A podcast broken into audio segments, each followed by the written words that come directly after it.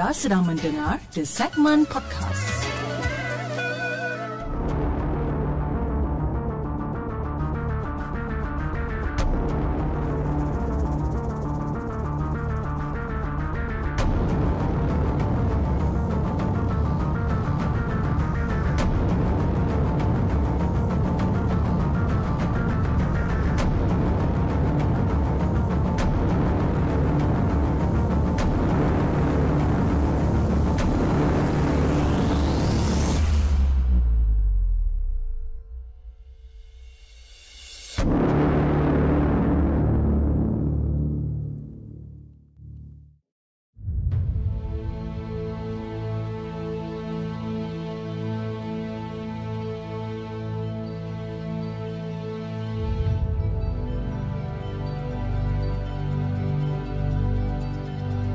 Hello guys, Assalamualaikum. Welcome back to the segment. Apa khabar guys? Saya harap anda semua dalam keadaan sihat Dan hari ini 27 hari bulan Disember. Bertemankan saya sekali lagi dalam satu lagi rancangan Markas Puaka Di mana kita akan berkongsikan tentang kisah-kisah seram Yang telah dihantar ke the segment Dan juga yang mana yang telah kita ambil Daripada blog-blog tempatan. Apa khabar guys? Saya harap anda semua dalam keadaan sihat dan hari ini kita ada lebih kurang dalam uh, lima cerita yang kita nak ketengahkan dan satu voice note yang kita nak ketengahkan. Tapi sebelum kita mulakan rancangan kita pada malam ni saya ingin mengucapkan ribuan terima kasih kepada anda semua yang dah hadir awal di dalam rancangan Markas Puaka pada hari ini. Dan kita ada di saluran merah kita ada Jardin Jumat Nurul Hanis Windows Zip Muhammad Amin kita ada Cik Faz Syamir Miss Secret Kak Mas kita ada Alung Abang Kuku Besi Kak Eva Tahrim Juraimi Entahlah Windows Zip Uh, kita ada Syafika dan juga Lil Devil 872 selaku moderator untuk malam ni di saluran merah dan di saluran TikTok. Kita ada Reka Dev, Melissa, kita ada Tisha Khalid. And then kita ada siapa lagi ni? Fitri Nur Haziq. And then Suri uh, apa Suri Manja. Uh, Abang Udang. Siapa lagi? Meme dan ramai lagi. Alhamdulillah. Uh, Afendi Gani pun ada juga. Alhamdulillah. Okay Malam ni macam saya cakapkan tadi lima cerita yang kita nak ketengahkan Dan satu voice note. Jadi tanpa membuang masa guys Jom kita bacakan kisah kita yang pertama. Kisah yang dihantarkan oleh Sahabat Hanis. Jom kita dengarkan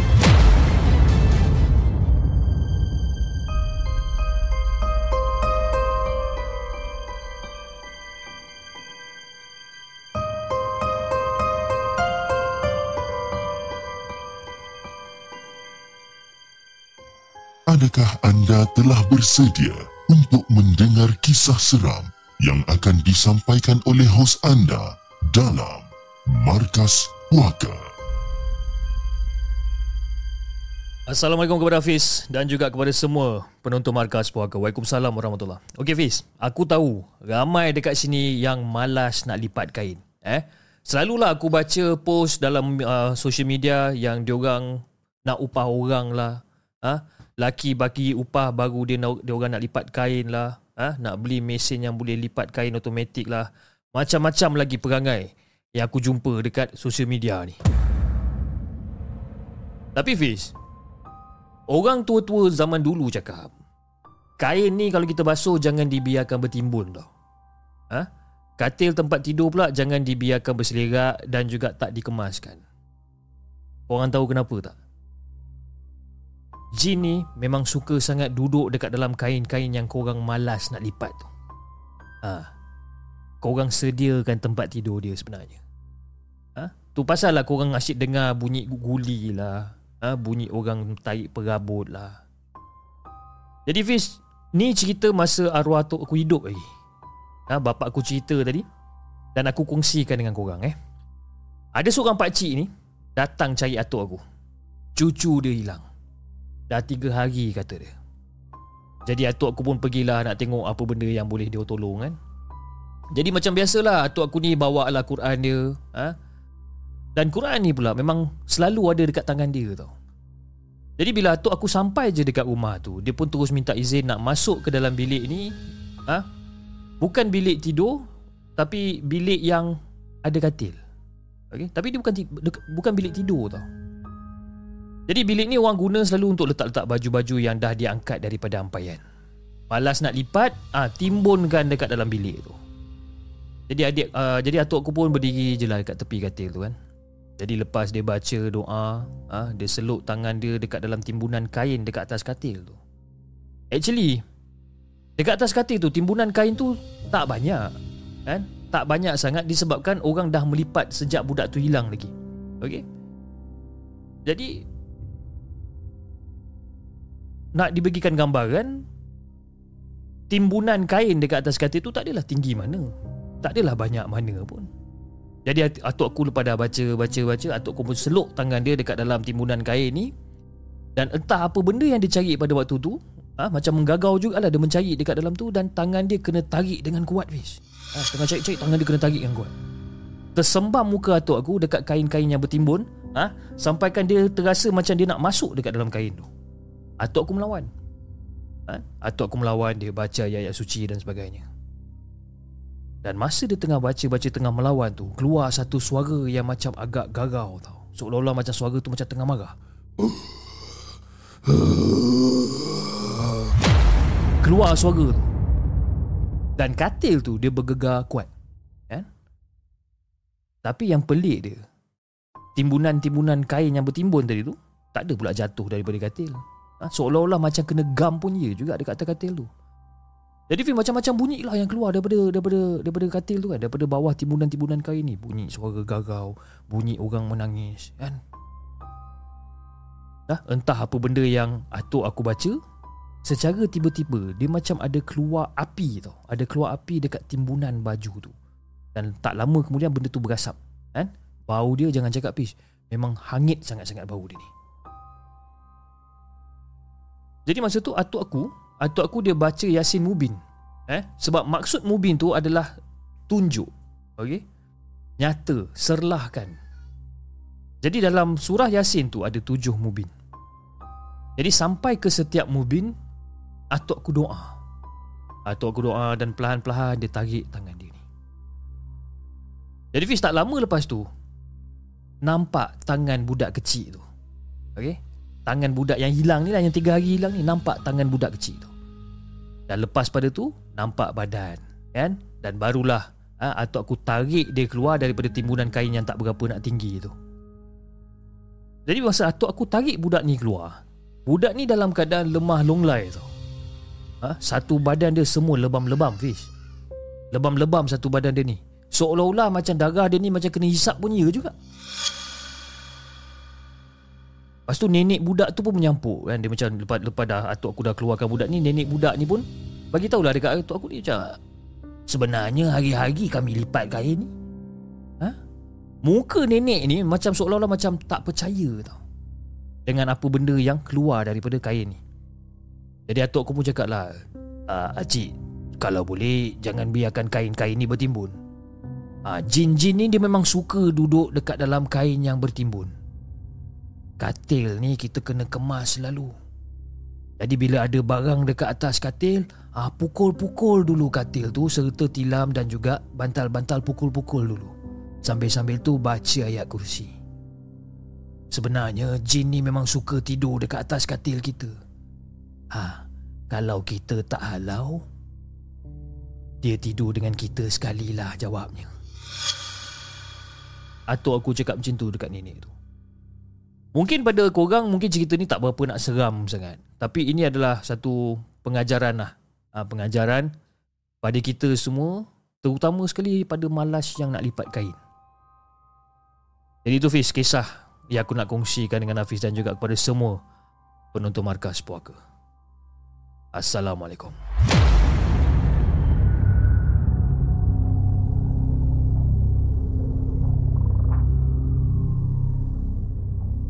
Ke mana-mana.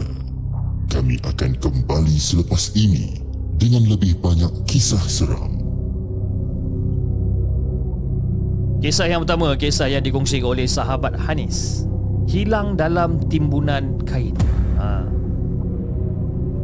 Cerita yang agak unik eh bagi saya sebabkan uh, sepanjang saya uh, kendalikan lompat dengan timbunan kain yang tak dilipat ni kan Tapi saya pernah dengar, saya pernah dengar yang kalau katakan kain apa, kalau katakan apa katil tu macam berselerak, tak dilipat apa selimut, ha? Uh, bantal-bantal yang tak bersusun dan sebagainya tu, itu saya pernah dengar lah. Saya pernah dengar yang jin memang suka duduk situ dan itulah sebabnya kita ni dah di, di, dilatih daripada kecil.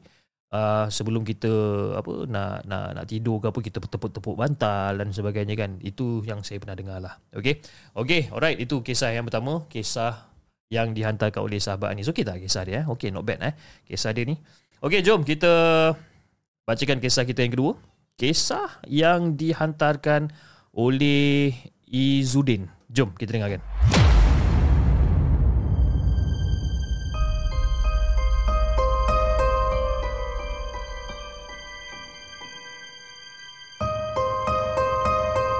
Berkongsi sedikit tentang pengalaman saya semasa menjalani latihan di hutan Gemas.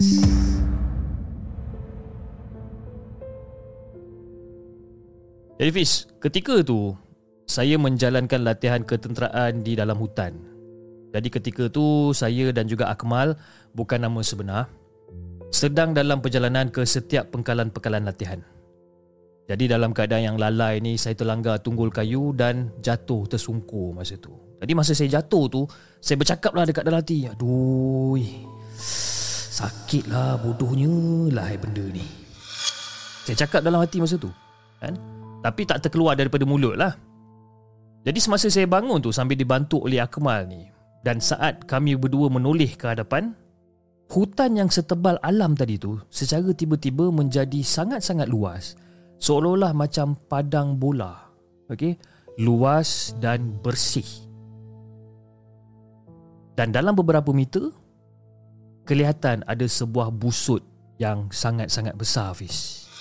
Jadi kita orang berdua ni pun rasa macam pelik jugalah macam eh bukankah tadi dalam hutan dan sekarang tiba-tiba jadi macam luas pula padang ni kan. Dan suasana kat situ sangat-sangat sunyi, sangat-sangat sepi. Memang tak ada bunyi apa-apa langsung. Ha? Bunyi unggas pun tak ada, apa pun tak ada. Ha? Selalu kalau kita masuk dalam hutan kita akan dengar lah bunyi unggas dan sebagainya kan.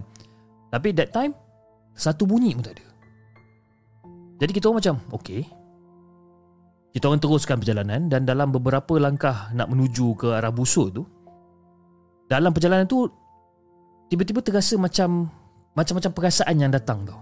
Takut, menggigil, meremang Kan? Masa dalam perjalanan nak ke arah busuk tu Macam-macam perasaan yang datang. Sebenarnya kan Apa benda yang korang rasa Kalau katakan korang takut ha, Terserempak dengan hantu dan sebagainya Itulah yang kita orang rasa pada waktu tu Jadi Fiz Masa kita orang sampai dekat kawasan busut tu Mata saya terpandang pada busut tadi tu. Berada dalam beberapa meter Eh? Kenapa jauh pula? Jadi setelah saya perhatikan tempat saya berdiri Saya masih lagi berada dekat tempat yang saya jatuh tadi. Saya macam pelik Bukankah aku dah jalan tadi? Kan? Aku dah jalan tadi Tapi masih lagi dekat tempat yang sama Jadi setelah saya perhatikan tempat saya berdiri ha, Saya tengok balik tempat ni Dan sekali lagi saya ulang balik perjalanan ke tempat busuk tu tadi. Dan jalan lebih kurang dalam 10-20 tapak saya berjalan. Dan secara tiba-tiba Saya pandang ke bawah saya tengok macam eh Saya masih lagi berada dekat tempat yang sama. Dan masa tu Akmal terus tanya saya macam Eh bro Aku rasa kita ni memang sah dekat alam lain ni Apa yang kita nak buat sekarang ni Jadi pada waktu tu Akmal Terkumat kamit membacakan surah-surah suci ayat Quran ni kan? Disuruhnya saya tutup mata Dan akhirnya Akmal melepaskan tiga, uh, tiga das tembakan rifle Ke udara pada waktu tu jadi bila dia dah tembak tiga kali dan setelah bunyi uh, hilang bunyi tembakan tu, kita orang pun buka mata dengan serentak. Masih kita orang buka mata, masih rata. Ha, masih rata keadaan keadaan kita orang ni dekat dekat dekat kawasan Padang ni dengan busut di tempat yang sama, semua benda masih sama. Kan? Jadi Fiz pada waktu tu perasaan takut dah mula datang dah. Percubaan untuk rapat ke busuk tu terus gagal apabila kita masih lagi berada dekat tempat yang saya jatuh tu. Jadi saya pun cakap lah dekat Akmal. Akmal, Aku rasa kita kena buat sesuatu ni Mal Kita cuba azan nak tak? Jadi masa saya bagi idea yang macam tu Akmal pun setuju lah Jadi maka dekat dalam padang yang luas tu Kita orang melaungkan azan sekuat hati Fiz Sekuat hati kita orang azan masa tu dan sebaik saja azan habis ah ataupun azan di apa tamat dilaungkan kita orang tutup mata sambil istighfar masa tu dan berjalan ah berjalan bersama-sama dengan Akmal ni berjalan beberapa langkah ke depan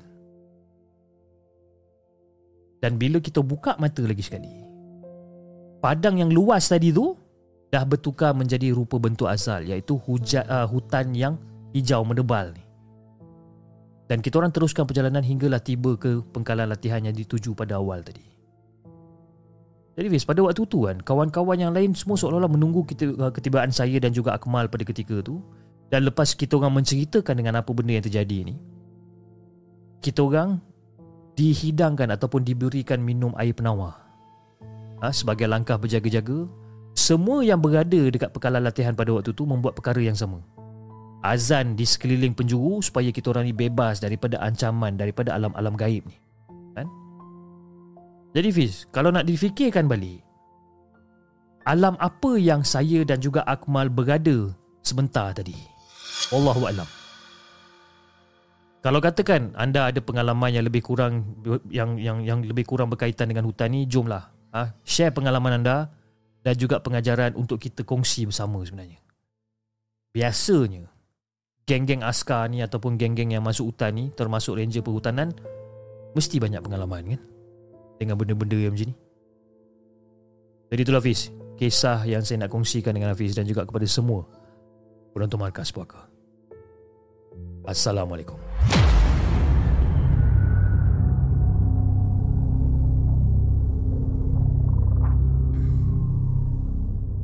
Jangan ke mana-mana kami akan kembali selepas ini dengan lebih banyak kisah seram.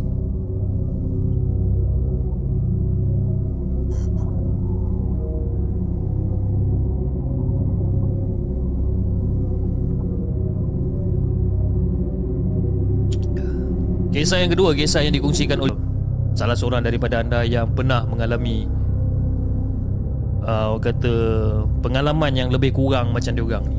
Uh, ada tak yang mana yang pernah mengalami pengalaman yang lebih kurang macam diorang ni di mana uh, korang macam seolah-olah macam tersesat di alam lain ataupun dibawa ke alam lain tanpa pengetahuan dan cuba untuk cari jalan keluar daripada kawasan tuan. Apa pendapat anda? Sama ada diorang ni tersesat dekat mana sebenarnya?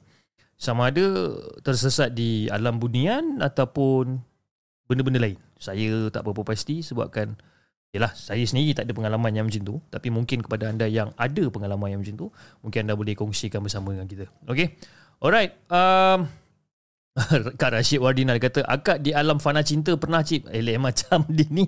Di alam fana cinta? Alamak Tiba-tiba nak sweet-sweet pula di malam ni eh. Okay jom kita bacakan kisah kita yang seterusnya uh, Kisah Alamak kisah ni dia banyak dialog eh. Kisah yang dikongsikan oleh Dayah Jom kita dengarkan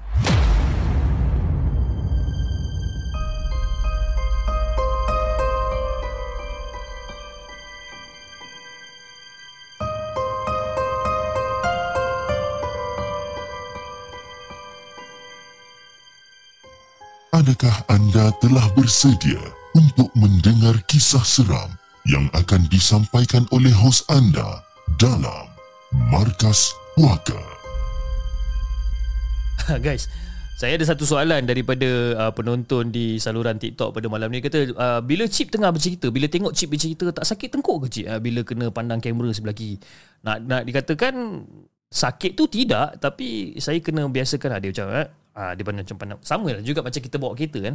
Bawa kereta sekejap-sekejap kita tengok side mirror kejap-kejap kita tengok belah kiri. Dia, dia lebih kurang macam tu lah eh.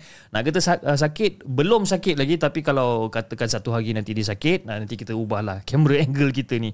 Ok alright jom. Kisah ketiga kisah daripada Daya. Assalamualaikum buat Abah Hafiz dan juga kepada semua pendengar di segmen. Waalaikumsalam warahmatullahi ok uh, Hafiz Kisah ni berlaku pada 20 tahun uh, 20 tahun dulu start daripada umur 3 tahun pada uh, pada masa tu iaitu pada tahun 2002.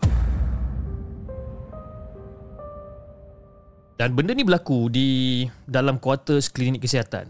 dan masih segar dekat dalam ingatan saya sampai sekarang. Dan saya ni memang ditakdirkan dapat melihat benda-benda gaib ni daripada kecil lagi. Dan saya ingat lagi pada waktu tu memang saya seorang, adik-adik tak ada lagi masa tu. Dan saya merupakan anak yang sulung. Dan beza saya dengan adik saya adalah lebih kurang dalam 8 tahun. Dan saya ni pula kerap dikunjungi makhluk halus saat saya sedang bermain sorang-sorang dekat luar rumah.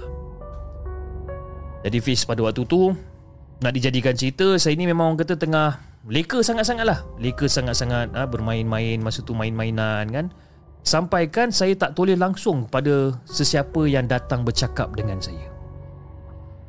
Jadi ada satu tu Masa saya tengah-tengah lepak main dekat luar Ada datang seorang nenek Dan berdiri dekat sebelah saya. Lepas tu nenek tu tanya pada saya Joe Cu main apa tu cu? Oh, orang tengah main pasir Main pasir dengan mainan ni Oh, main pasir uh, main sorang-sorang aja ke? Mana kawan-kawan yang lain? Ah, uh, Nek, sorang aja. Kawan tak ada, Nek. Oh, kawan tak ada. Cu tak takut main sorang-sorang? Eh, buat apa nak takut, Nek? Bukannya gelap pun Tak gelap Betul tak gelap Tapi Cu tak takut hantu ke? Hantu? Kenapa nenek cakap macam tu? Jadi masa Nenek itu bertanya soalan yang macam tu Dan saya pun tanya balik kepada, kepada nenek Kenapa nenek cakap macam tu Dan saya pun toleh kepada nenek ni Dan masa saya tengah toleh dekat nenek ni Rupanya muka nenek tu memang buruk sangat-sangat habis. Kan? Koyak sana sini, siap bernanah dengan mata dia, mata dia ni semuanya hitam. Eh? Jadi bila saya pandang macam, ah, Nek, uh, Nek hantu. Dan pada waktu tu saya menjerit sambil lari masuk ke dalam rumah, menyorok dekat dalam almari belakang, uh, belakang anak patung besar ni. Ha, saya ni masa dulu kecil je Hafiz eh? Kalau menyorok dekat belakang anak patung besar ni Memang orang kata saya boleh tenggelam lah eh? Memang orang boleh memang orang boleh tak nampak lah eh? Jadi pada waktu tu memang sakan tau Ayah saya dengan mak saya cari saya pada waktu tu Sampaikan diorang nak call polis Ingatkan saya kena culik Hafiz Itu antara pengalaman tu lah eh? Pengalaman yang lain pula Saya ni disapa eh? disapa oleh seorang perempuan berkebaya. Jadi waktu tu saya tengah bermain pasir dekat halaman rumah masa tu, tengah leka bermain dan sebagainya. Dan macam biasa, saya pun buat ramah lah bang kan. Tanpa melihat dulu wajah perempuan tu dan dia tegur saya masa tu. Kan? Adik, adik main seorang aja ke tak bosan ke main seorang-seorang? Ya tak apa adik, dah biasa dah. Kalau kakak nak main pasir dengan adik juga boleh tak? Hmm, akak suka main pasir juga ke? Suka. Dulu, masa kakak hidup, kakak selalu main pasir dengan adik kakak. Tapi sekarang tu semua dah tinggal kenangan. Kakak dah tak ada. Dan pada waktu tu Fiz ya, Dengan umur yang sangat-sangat muda ni Macam-macam agak blur jugalah Macam eh Kakak tak ada Kakak pergi mana Kakak pergi kubur, dek. Kubur? Dan masa tu, dalam keadaan yang menggigil menggeletar ni, saya toleh dekat arah perempuan tu. Saya toleh dekat arah perempuan ni dengan tepat eh. Muka perempuan ni penuh dengan darah, mata merah dengan gigi yang taring, gigi taring yang panjang, Fiz. Ha? Sebab masa saya tengah pandang dia tu, dia tengah sengih dekat saya masa tu. Dia sengih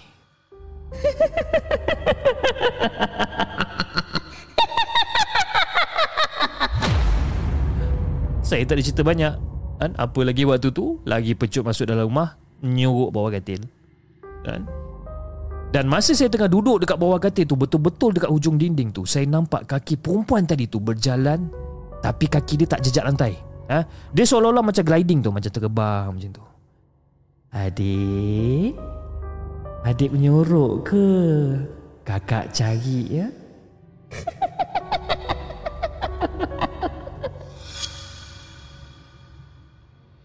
Dan waktu tu Fiz Masa dia kata kakak cari masa tu Dan waktu tu lah Tepat dia tunduk Dekat arah bawah katil Dan dia sengih tengok saya masa tu. Kakak dah jumpa.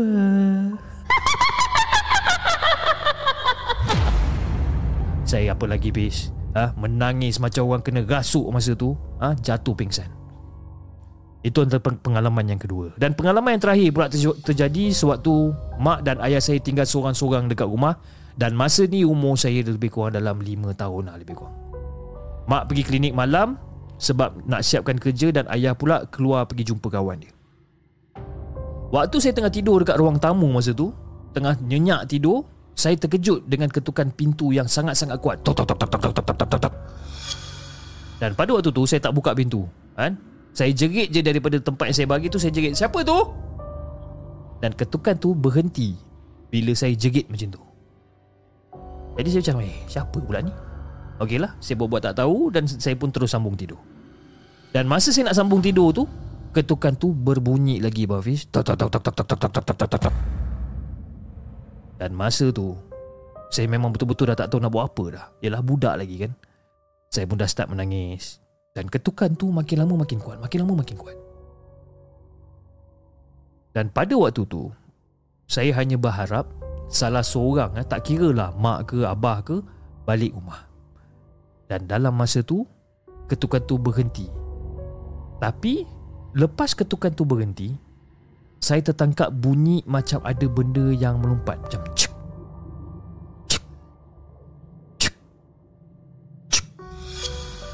Dan masa tu saya tertengok dekat cermin. Ha? Dekat cermin tingkap nako tu Saya tertengok dekat cermin tu.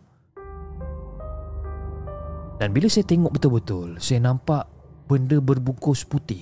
Tak lain tak bukan pocong fish. Dan mata pocong ni Boleh dikatakan macam Berkilat macam bersinar tau lebih kurang. Dan masa tu Saya nampak Dia ketuk tingkap cermin Menggunakan kepala dia. Ketak Ketak Dan bila saya nampak benda tu Tak dicerita banyak Saya terus berlari masuk dekat dalam bilik Dan macam biasa Saya menyorok bawah katil Sampailah saya tertidur dekat bawah katil Dan sedar-sedar pada pagi tu Saya dah berada dekat atas katil Berkemungkinan mak ataupun ayah Terjumpa saya dekat bawah katil Dan angkat saya Untuk baring dekat atas katil Tempat pengalaman ni Terima kasih kepada Abah Fiz dan juga kepada semua pendengar di segmen kerana sudi untuk mendengarkan kisah saya ini. Assalamualaikum.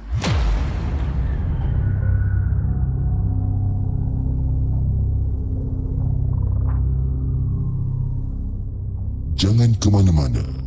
Kami akan kembali selepas ini dengan lebih banyak kisah seram.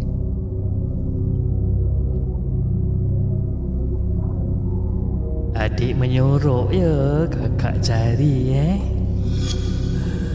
Oh yang part tu Part tu seram eh Part tu seram sebab apa Sebab Yalah macam kalau katakan kita Di dalam tempat Dayah ni Dayah dah nampak Benda tu bukan manusia Dan dia dalam kepala otak Okey benda tu bukan manusia Dan dia pun dah lari Dan menyorok dan sebagainya. Mengharap yang benda tu tak kejar lah. Ataupun mengharap yang benda tu tak terus ganggu dia kan. Tapi dalam masa yang sama Dia nampak yang ada orang masuk dekat dalam bilik dia Dan cakap Oh adik menyorok eh. Nanti kakak cari eh. Itu jagat seram jugalah eh. Kalau kena kat kita ni mau pengsan. Okay Alright jom kita bacakan. Oh kisah yang keempat ni macam agak menarik sikit eh. Kisah yang keempat Kisah yang dikongsikan oleh Aiman Aiman eh. Assalamualaikum kepada semua penonton-penonton di segmen Waalaikumsalam warahmatullahi Nama saya Aiman berasal daripada Kuantan Pahang Dan menetap di rumah sewa di Seremban Negeri Sembilan. Saya ni masih lagi bujang bang. Bekerja dan suka buat aktiviti riadah. Ha? Terutamanya sekali jogging. Memang saya suka. Dan saya akan selalu jogging lewat petang Disebabkan balik kerja pun agak lewat juga. Ha? Tapi tetap akan mengeluarkan peluh Demi untuk menjaga kesihatan saya ni Jadi seperti rutin hari lain saya akan berjogging dekat kawasan rumah uh, dekat uh, dekat kawasan rumah sewa dan pusing beberapa beberapa apa beberapa kali lah beberapa round jadi Fish lorong yang saya lalu tu memang sunyi. Jarang sekali digunakan oleh orang lain. Dan dekat situ pula ada satu pokok buluh yang sangat-sangat besar. Dan setiap kali saya jogging dan setiap kali saya melintas dekat depan pokok buluh ni memang rasa lain macam sikit. Dia terasa macam seram sejuk tau bila lalu dekat kawasan pokok buluh ni. Lagi-lagi kalau kita lalu dekat bawah pokok ni. Kan? Bila lalu ah ada angin menderu, kan? Bunyi daun-daun halus dan juga bunyi batang buluh yang bergesel-gesel ni. Memang agak seram lah. Ha, mengemang jugalah setiap kali kalau lari kat situ. Tapi kalau katakan saya berjoging pada waktu tu saya pakai AirPods ataupun saya pakai earphone, okey tak adalah orang kata seram sangat kan. Cuma pada satu hari ni ketika saya lalu dekat situ masa tengah berjoging dalam keadaan yang agak oh, pacing yang agak perlahan saya terasa seperti macam ada orang yang sedang memerhatikan saya daripada celah-celah pokok buluh yang tua tu. Terasa macam ada orang memerhati daripada celah-celah pokok buluh ni. Perasaan je kot. Ha? Itu yang saya fikirkan. Mungkin perasaan je lah. Dan pada waktu tu keadaan macam agak gelap sedikit. Gelap sedikit. Tapi tak ada apa-apa yang berlaku. Tapi itu baru hari yang pertama. Jadi setiap hari saya berjoging Setiap kali itulah Saya akan ada perasaan yang macam tu. Perasaan seolah-olah macam ada orang memerhatikan saya. Tapi Fiz Nak dijadikan cerita pada hari yang ketujuh. Pada hari yang ketujuh mulalah titik permulaan gangguan yang saya hadapi. Dekat tempat pokok bulu besar tu, seolah-olah macam ada yang memati. Cuma kali ni, saya terdengar seperti nama saya dipanggil di celah-celahan pokok tu. Aiman. Dan tengah jogging, tengah jogging kan, bila sampai dekat depan pokok bulu tu, jogging pelan-pelan, terdengar. Aiman. Padahal pada waktu tu Fiz Saya pakai earphone tau. Saya pakai earphone Saya dengar lagu Tapi saya boleh dengar Suara saya Nama saya uh, dipanggil Daripada celahan pokok tu. Aiman. Dan kali ni saya terhenti. Saya berhenti Saya pandang dekat arah pokok bulu tu Sambil mendekati pokok bulu ni. Dan masa saya mendekati pokok bulu ni Keluar pula bau wangian seperti bunga kenanga Yang sangat-sangat harum dan tajam yang menusuk dekat dalam hidung saya ni. Heran. Heran bin ajaib pis. Ha, itu yang saya fikirkan. Jadi saya ni pula ha, sambil saya meninjau-ninjau ni keadaan ha, kelihatan sebahagian daripada tanah ada pada pokok seperti ada orang dekat situ. Eh? Dan saya perhatikan betul-betul eh, sebahagian tanah yang ada pada pokok tu dan secara tiba-tiba keluar seolah-olah macam kepulan asap-asap kecil tau. Saya pun perhatikan je lah. Dan tak lama kemudian asap tu pun hilang. Dan mata saya masih lagi memandang ke celah-celahan pokok buluh tu. Saya perhatikan betul-betul. Apa yang saya nampak ada bayangan gelap dan tinggi Fish Mula-mula tu Tapi masa tu Tapi masa tu saya nak menjerit tak boleh. Eh? Seolah-olah mulut saya ni macam dikunci tau Tak boleh nak menjerit dan perlahan-lahan bayangan hitam tu menunjukkan keberadaan dia seperti uh, serta rupa bentuk pada waktu tu. Nak bagikan gambaran kepada Hafiz dan juga kepada semua penonton markas puaka, apa yang saya nampak pada waktu tu adalah makhluk yang bermata merah bertaring dan berbulu seluruh badan. Saya cuba eh pada waktu tu saya cuba untuk pusingkan badan saya untuk lari daripada situ tapi seolah-olah kaki saya ni terpahat dekat bumi. Bukan tu je, saya terasa seperti saya dipegang oleh lembaga tersebut menyebabkan dada saya ini rasa sakit seperti dipeluk dengan keadaan yang sangat-sangat kuat. Cuba untuk meronta-ronta untuk lepaskan diri pada waktu tu. Ha? Badan semakin penat disebabkan tindakan benda tu seperti macam menarik saya masuk ke dalam rimbunan pokok buluh tu. Tapi mungkin saya agak bernasib baiklah pada waktu tu Fish azan maghrib berkumandang. Dan azan itulah ha, yang berjaya menyelamatkan saya dan saya terlepas daripada gangguan tu. Dan bila saya terlepas pada dengan gangguan tu, saya pun terus termuntah-muntah pada waktu tu. Ha? Badan saya jadi lemah. Tapi saya gagalkan diri juga. Gagalkan diri juga untuk balik ke rumah dalam keadaan yang menggigil ni. Dan malam tu saya dapatkan bantuan daripada ustaz selepas solat isyak. Dan kata ustaz, Eh, hey, Aman, Kawasan tu tak ada siapa-siapa yang berani lalu man. Ha? Dulu dekat tempat pokok buluh tu Ada seorang budak ni.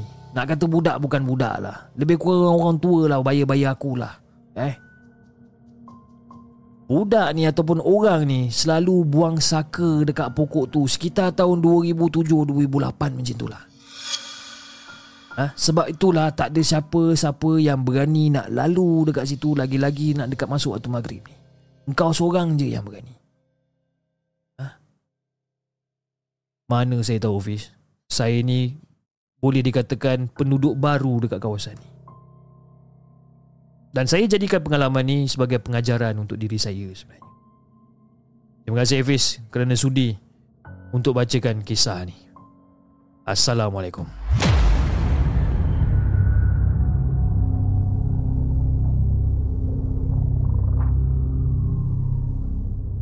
Jangan ke mana-mana. Kami akan kembali selepas ini dengan lebih banyak kisah seram. Kisah yang keempat Kisah yang dikongsikan oleh Aiman. Saka Pokok Bulu Okey.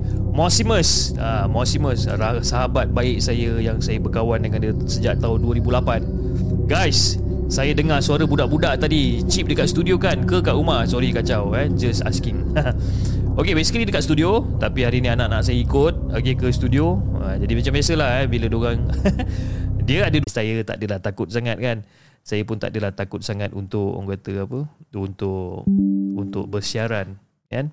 Tak ada takut sangat untuk bersiaran jadi saya bawa lah dia datang ke ke apa ke ke studio pada malam ni. Okey Alright, uh, saya minta maaf kepada penonton-penonton di saluran merah kerana ada beberapa orang kata uh, connection issue eh, connection issue di di saluran merah, loading dan sebagainya. Tapi di saluran TikTok saya rasa okey kot eh, tak ada masalah uh, saya harap-harap di saluran TikTok tak ada lagging dan sebagainya. Tapi di saluran uh, saluran Mega pada malam ni dia agak tidak stabil sedikit. Tapi tak apa, kita teruskan juga dengan kita punya kisah pada malam ni. Kisah yang kelima. Kisah yang kelima. Uh, kisah sekejap eh. Kisah yang kelima, kisah yang dikongsikan oleh Suhana. Jom kita dengarkan.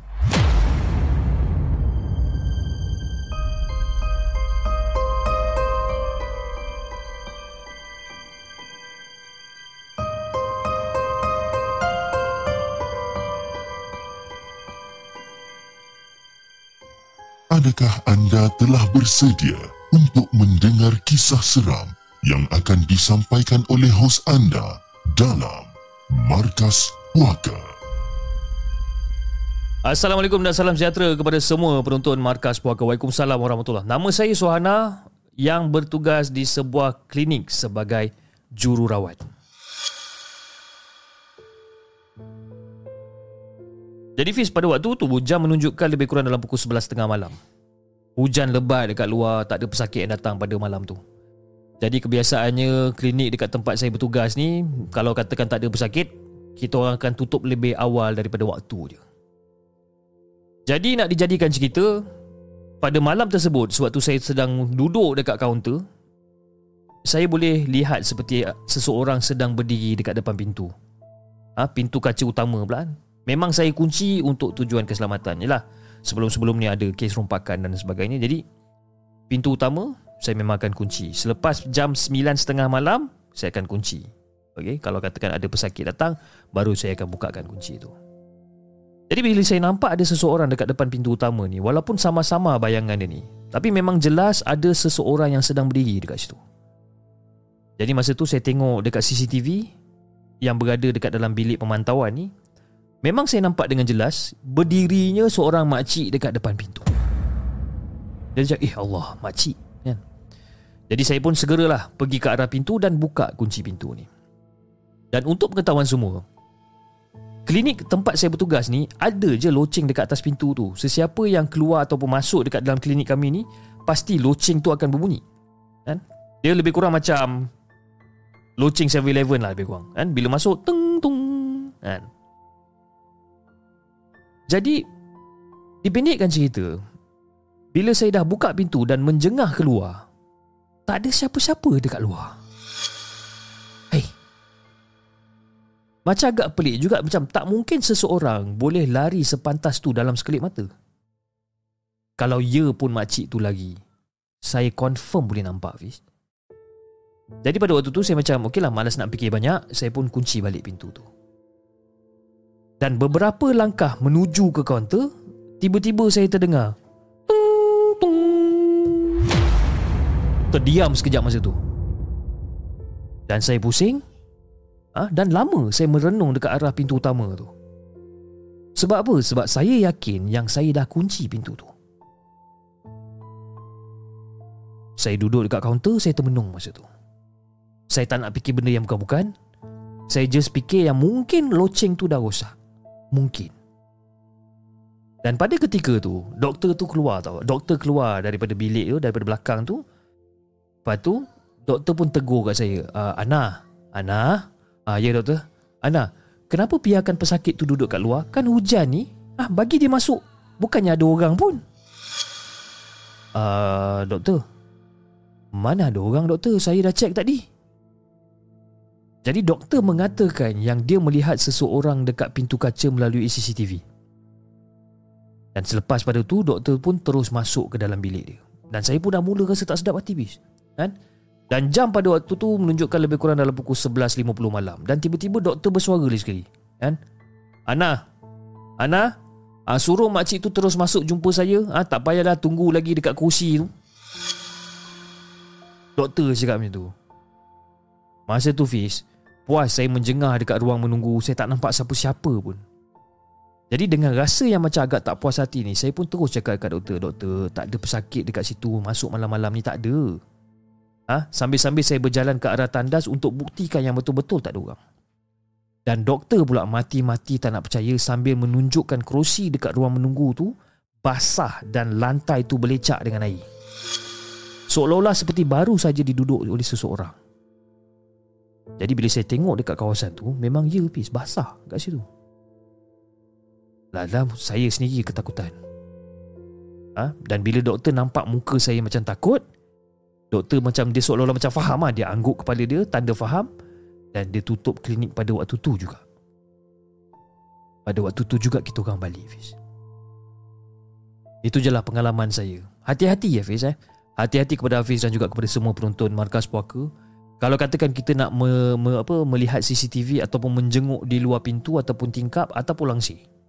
Ha, mana tahu kalau ada makcik yang nak menumpang untuk berteduh. Jadi itu dia Hafiz kisah yang saya ingin kongsikan dengan Hafiz dan juga kepada semua penonton markas puaka. Assalamualaikum.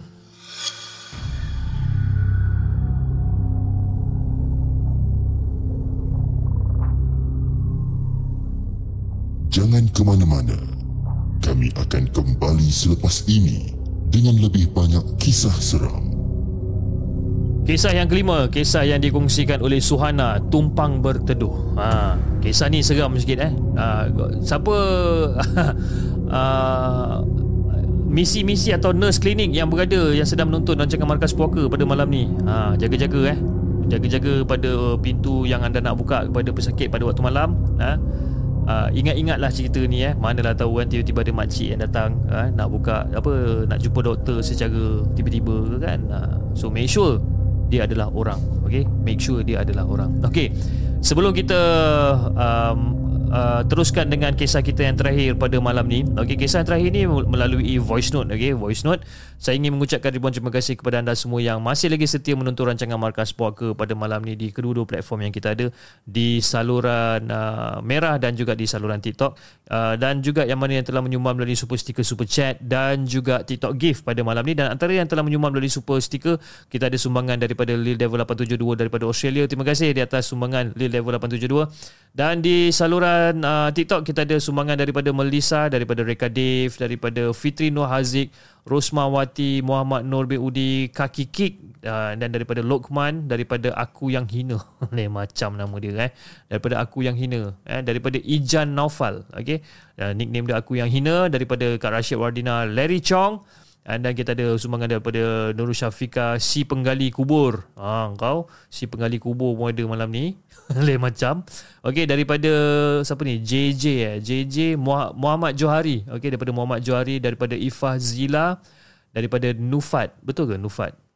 Yes, Nufat. Suri rumah bisnes kecil-kecilan. Ha okey yang mana yang masih belum follow, follow lah Encik apa? Cik Nufas. Ha Nufas uh, dan daripada John Jenin uh, Rain uh, Rain Black Rain 9653 dan juga daripada Yasida Yusof. Terima kasih di atas sumbangan TikTok gift yang telah anda berikan pada malam ini. Okey, jom kita dengarkan kisah kita yang terakhir pada malam ini voice note yang dihantar oleh sebentar saya tengok um, alamak apa pasal tiba-tiba hilang pula ni? Okey kejap eh. tadi saya dah download tau dia punya dia punya voice note ni. Okey kejap eh. Saya cari balik.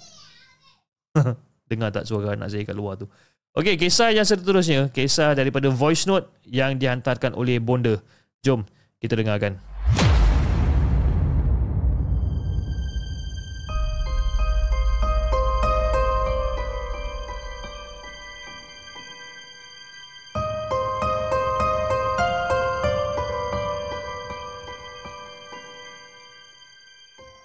Adakah anda telah bersedia untuk mendengar kisah seram yang akan disampaikan oleh hos anda dalam Markas Puaka?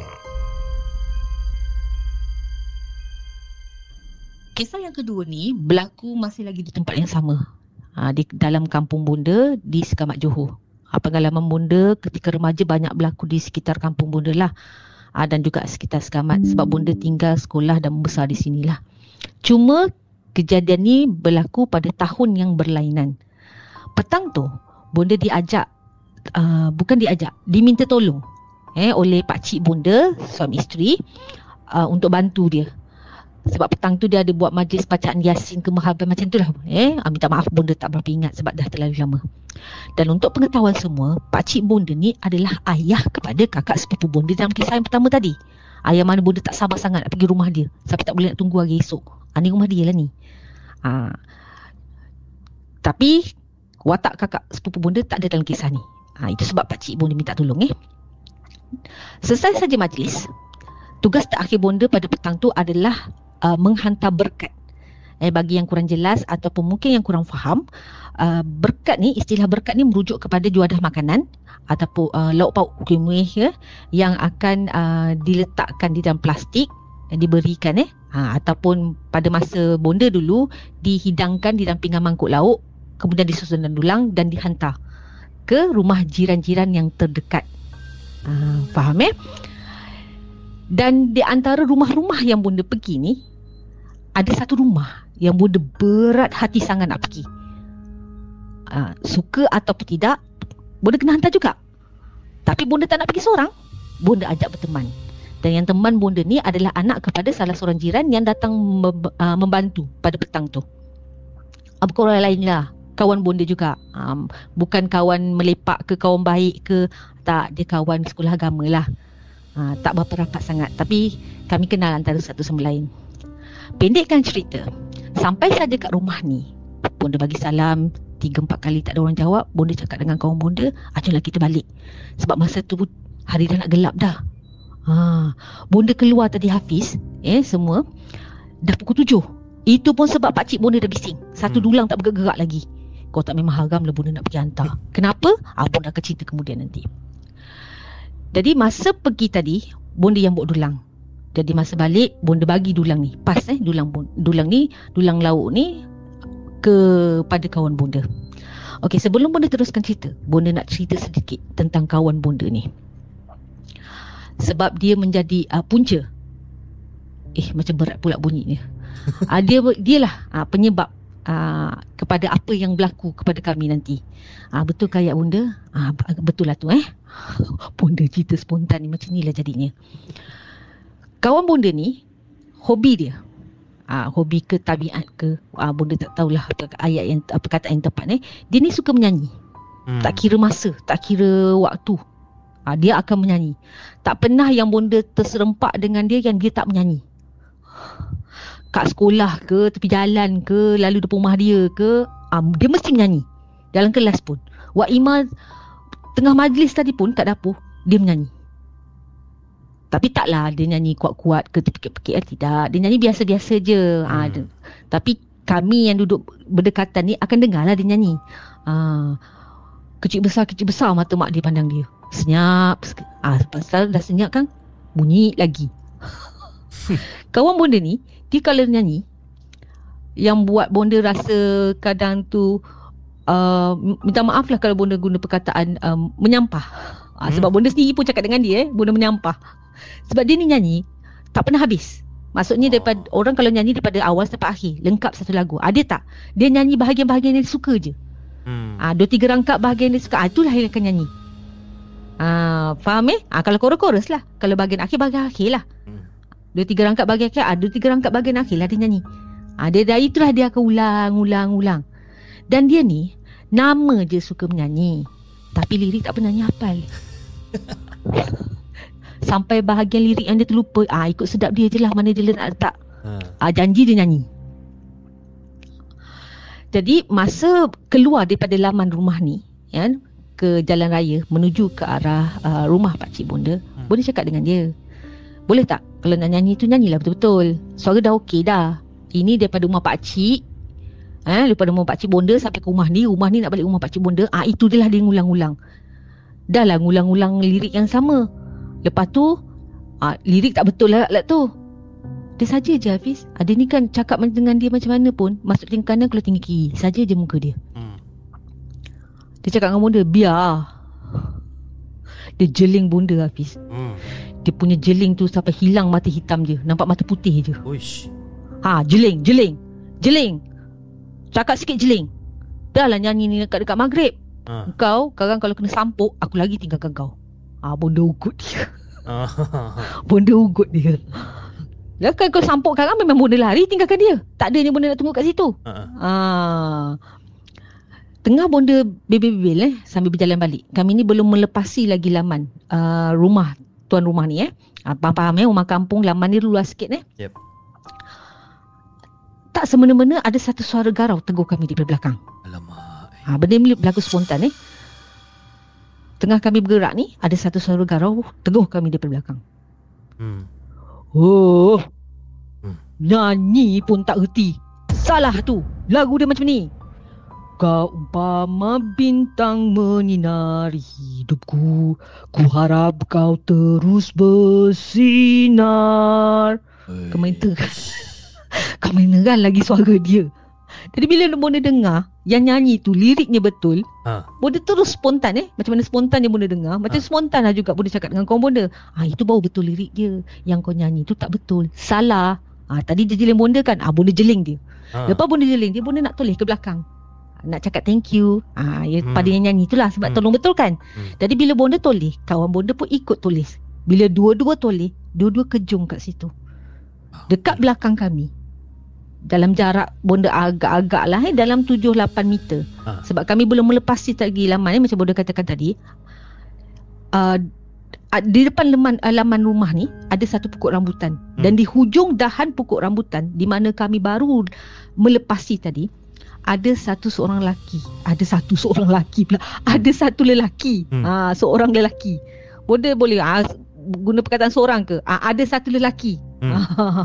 Susah nak cakap Ada satu lelaki Duduk bertenggung dekat hujung dahan yang Bunda katakan tadi hmm. Lelaki ni Badan dia besar Bulu dia lebat habis Kasar-kasar Borok boncit Boroi Nurut kau tali ke bawah Telinga capang hmm. Pipi dia gerebek hmm. Sekali tengok macam telinga gajah Ui. Kepala dia lonjong Rambut jarang-jarang Dua gigi depan dia tak ada Rongak. Kau Lurus jari dia Panjang tunjuk kaum bunda. Hmm. Dari tadi aku dengar. Ah. Bintang berkedip Bintang berkedip. Kedip macam ni. Dia kedip-kedipkan mata dia. Hei, siapa dia? Dia kedip-kedipkan mata dia. Pecah celik-pecah celik mata dia. Kau kalau tak kerti nyanyi Datang jumpa aku. Biar aku ajar kau. Aku pandai nyanyi Oh. Tersengih-sengih dia habis. Sambil sengih tu, ha. dia julur-julurkan lidah dia. Dekat bahagian gigi yang rongak. Hmm. Bonda tak tanggul lagi Buat Hafiz Hmm. Bonda pusing Bonda pecut lari Selaju-lajunya Bonda tinggalkan kawan bonda macam tu je Hmm. Tu jerit-jerit dekat belakang Hmm. Oi tunggu aku oi Tunggu aku oi Bonda tak ada dengar Bonda tak ada tunggu Bonda lari tinggalkan dia Ah, rasa kan Hmm. Minta maaf eh Masa tu Bonda terpaksa pentingkan diri sendiri dulu Hmm. Hmm. Bonda lari sampai kat rumah pak laman rumah pak cik bonda. Sampai kat situ tercungak-cungak peluh Tok San nak cakap menjejis peluh bonda. Hmm. Tudung elok-elok bawah dagu dah sengit sampai kat telinga. Uh. Dia punya menggigil tak boleh nak cakap Hafiz. Tak boleh nak cakap menggigil kaki bonda. Ha. Dah tarik nafas barulah bonda toleh ke belakang. Bonda tengok kawan bonda terkidik-kidik lagi. Dia tak boleh nak lagi laju sebab dia bawa dulang. Hmm. Sampai aja dia dekat depan bonda Marah betul dia dekat bonda ha, Minta maaf kasar sikit bahasa dia Hmm. Haram jadah kau tinggalkan aku Ha. ha, Kau lagi seorang kau tinggalkan aku macam tu je Berbakul-bakul dia maki bonda Bonda Ambil diam aja Tengok dia kesian Eh? Menggigil-gigil tangan dia pegang dulang Dulang tu bukannya ringan berat Ada pinggan lauk dalam tu kan Ha. Tapi bon- bonda tak berani nak ambil daripada dia. Ah bonda tunggu dia ambil pipil. Sekarang kalau bonda ambil dulang tu daripada dia dengan dulang dengan lauk kau, dia siram dekat bonda. Hmm. Ha satu cerita lagi. Selesai dia debebel, azan pun berkumandang. Masa tu barulah bonda berani ambil daripada dia sebab setan dah lari. Habis azan dia balik, bonda pun masuk rumah. Ha. Malam tu bonda cakap dengan pak cik bonda, bonda nak balik, bonda tak nak tidur rumah dia. Bonda gesa dia hantar bonda balik. Tolonglah nak balik, tolonglah nak balik. Hmm. Ha. Sebabnya kakak sepupu bonda tak ada. Ha. Bermakna bonda akan tidur seorang Hmm. dalam bilik dia. Bonda takut sekarang kalau bonda tinggal seorang, buatnya dia datang ketuk tingkat bilik ngajak bonda nyanyi. Ah, sudah. Ha. Hmm. Macam-macam bonda fikirkan. Ya. Dan uh, tadi ada bonda beritahu eh, Ha. kenapa bonda berat hati nak pergi rumah ni. Ha. Ha. Tuan rumah ni Bonda panggil Atuk Okey. Atuk ni ada belah hantu raya Oh. Sebelum ni Atuk ni uh, hantu raya lah Bukan Atuk ni eh. Hmm. Hantu raya tak pernah Bonda tak pernah terserempak eh, Dengan hantu raya Atau bela- belaan ni lah Bonda cakap eh, Saka lah Saka Hmm. Tak sedap pula nak ulang banyak kali eh uh, uh, Saka eh Saka dia Bonda tak pernah terserempak Dan itulah pertama kali uh, Mungkin sebab Dia nak betulkan lagu tu kan? Ha, Mungkin sebab dia nak betulkan lagu. Ha, Bagi yang kurang faham eh uh, Ataupun yang tak tak tak faham uh, Tentang uh, uh, lirik. Eh, Ini adalah lagu kumpulan rock uh. May. Lirik asalnya Adalah seperti yang dinyanyikan oleh sosok ni tadi. Ha, Itu lirik asalnya. Tapi kawan bonda Nyanyinya lain dia tak sebut bintang menyinar dia sebut bintang berkedipan ah jadi itu mungkin sebab geram nak agaknya kan? Daripada tadi duk ngulang-ngulang lirik yang salah ah dia datang tolong betulkan. Hmm. agaknya lah. Wallahu alam bonda pun tak tahu. Dan rumah dan rumah ni sentiasa bertutup eh tingkap dia. Ah daripada pagi sampai ke petang petang ma- uh, sampai ke malam malam sampai ke pagi esoknya senang kata 24 jam lah Ha. rumah ni memang sentiasa bertutup tingkapnya. Nak tahu ada orang ke tidak tengok motor. Ah yang maha merah adalah atuk tu. Tak ada atuk tu, ah jangan sekali-kali kalau ada urusan apa sekalipun, ah janganlah pergi ke rumah atuk tu. Memang tak ada siapa yang beranilah. Hmm. Ah. Hmm. Dan rumah atuk ni banyak pokok rambutan. Banyak pokok rambutan. Termasuklah pokok rambutan di mana sosok ni tadi duduk bertinggung eh. Hmm. Buah dia memang sentiasa lebat. Tapi tak ada seorang pun berani ambil buah dia. Bonda dulu pernah eh. Walaupun sebab dah diberi keizinan. Kalau nampak makan le. Ha. Atuk ni kata kalau am- nak ambil le atuk ni kata. Bonda ni pun pergilah ambil. Ha, ambil sebiji. Hmm. Dah kopek dah. Dah masuk mulut dah. Belum kunyah je lagi. Bonda kena marah dengan kakak sepupu bonda. Kau pergi ambil. Karang hantu raya dia kejar kau karang. Nak tahu bonda buat apa? Bonda keluarkan balik. Ha, Bonda keluarkan balik. keluarkan balik rambutan tu. Buah rambutan tu. Bonda masuk balik dalam sarung dia. Tutup Ya balik. Senyap-senyap dalam tergilengkit. Pergi letak dekat atas tembok. Beranda rumah dia. Takut tak, hantu raya dia datang kejar bonda. Ha, betul. macam tu sekali eh nak gambarkan takutnya kami eh. Ha, Ha. tapi atuk ni okey. Cuma yalah resmi kita eh kita dah tahu seseorang tu ada mempunyai saka eh Hmm. mesti ada perasaan takut takut diganggu takut disergah ha, tapi atuk ni tak ada benda lah alhamdulillah lah ha, Hmm. dan um, ah, itulah yang menyebabkan bonda berat hati dan tak nak pergi seorang-seorang I see. ha, kalau tahu macam ni baik bonda pergi seorang mana tahu kan ah pergi seorang mana tahu selamat pergi balik Kan. ah, bawa orang yang suka nyanyi nyanyi nak dekat maghrib ah itu orang tua kata jangan buat benda yang bukan-bukan nak dekat maghrib Hmm. Ha, inilah padahnya. Mungkin kan ha, sebut tentang kawan bonda tu agak lama jugalah dia marah pada bonda. Hmm. Dia marah bonda. Sepatutnya bonda yang marah dia kan? Kan. Ha, ini dia yang marah bonda. Mungkin sebab dia bonda lagi tinggalkan dia kan?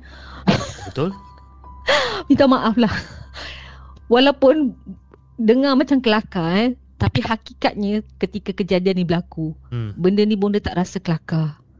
Nak gelak pun tak mampu. Betul. Ya? Ah, Betul. dan inilah salah satu pengalaman yang pada bonda um, agak lucu. Hmm. Sekarang lah. Ah, Hmm. masa tu tak ada rasa lucu.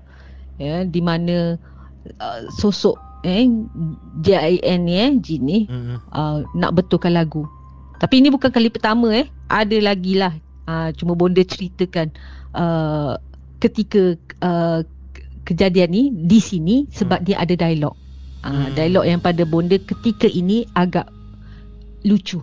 Eh, agak kelakar. Okay. Uh, minta maaf uh, kalau bonda cerita ada tersasulnya eh mungkin kurang menariknya uh, bonda minta maaf. Okay je Nanti Bonda. kita sambung ke kisah yang berikutnya. Okay Bonda. Terima kasih Bonda di atas voice note yang Bonda telah berikan.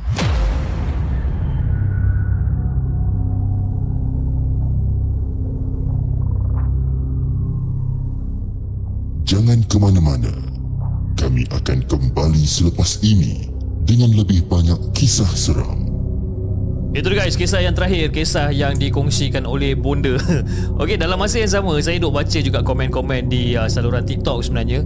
Dia orang tengah confused tau Okay ada beberapa orang Daripada saluran TikTok Dia orang tengah confused. Sama ada Eh uh, Chip ni tengah bercakap Dengan live caller Ataupun tengah bercakap Ataupun uh, Apa Itu adalah rakaman voice note. So secara jujur Itu adalah rakaman voice note Okay Sebab kalau katakan saya playback kat sini Kat belakang. Oi, tunggu aku weh, tunggu aku weh. dia sama juga okay? It's, it's, it's just a voice note. Cumanya uh, kenapa saya bereaksi macam tu? Seolah-olah macam saya tengah bercakap dengan uh, live caller okay? First of all, saya tak pernah dengar lagi Bonda punya voice note because uh, voice note voice note ni walaupun Bonda dah hantar dekat saya, saya akan straight forward kepada Faizal ataupun uh, kita punya admin untuk diorang yang susunkan jalan cerita ni dan saya this is the first time yang saya dengar. So dan saya lebih senang untuk interact macam tu di mana saya interact seolah-olah dia adalah live call. Jadi bila kita interact seolah-olah dengan live call, uh, kita akan fokus pada cerita daripada saya mainkan saja dan saya macam hmm, pandang atas dan buat kerja sendiri dan saya takkan fokus pada cerita dia. So saya harap um, uh, terjawablah soalan daripada Yasida Yusof, daripada Mel, daripada Reka dia. Semua tengah tengah pening kepala macam eh betul ke si Chip ni tengah dengar apa tengah dengar cerita daripada voice note ataupun tengah dengar daripada live caller. So basically itu adalah uh, voice note yang dihantarkan oleh Bonda. Uh, Bonda ada hantar total of uh, dua ataupun tiga voice note. So yang voice note yang lain kita akan mainkan di lain hari lah eh. Okay. Saya rasa itu saja guys untuk malam ni dan insyaAllah kita akan jumpa lagi di lain episod dengan lebih banyak kisah-kisah seram yang kita akan ketengahkan. Jadi kepada anda, uh, terima kasih kepada Riz, uh, Ifat Athman, daripada Nurul Syafiqah, Yasida Yusof uh, di atas sumbangan uh, TikTok gift yang telah anda berikan. Alright, uh, saya rasa kita akan jumpa lagi di lain episod dengan lebih banyak kisah-kisah seram. Jadi kepada anda di saluran TikTok, jangan lupa tap-tap love dan follow akaun Markas Puaka dan anda di saluran YouTube, jangan lupa like, share dan subscribe channel The Segment dan insyaAllah kita akan jumpa lagi on the next coming episode. Assalamualaikum.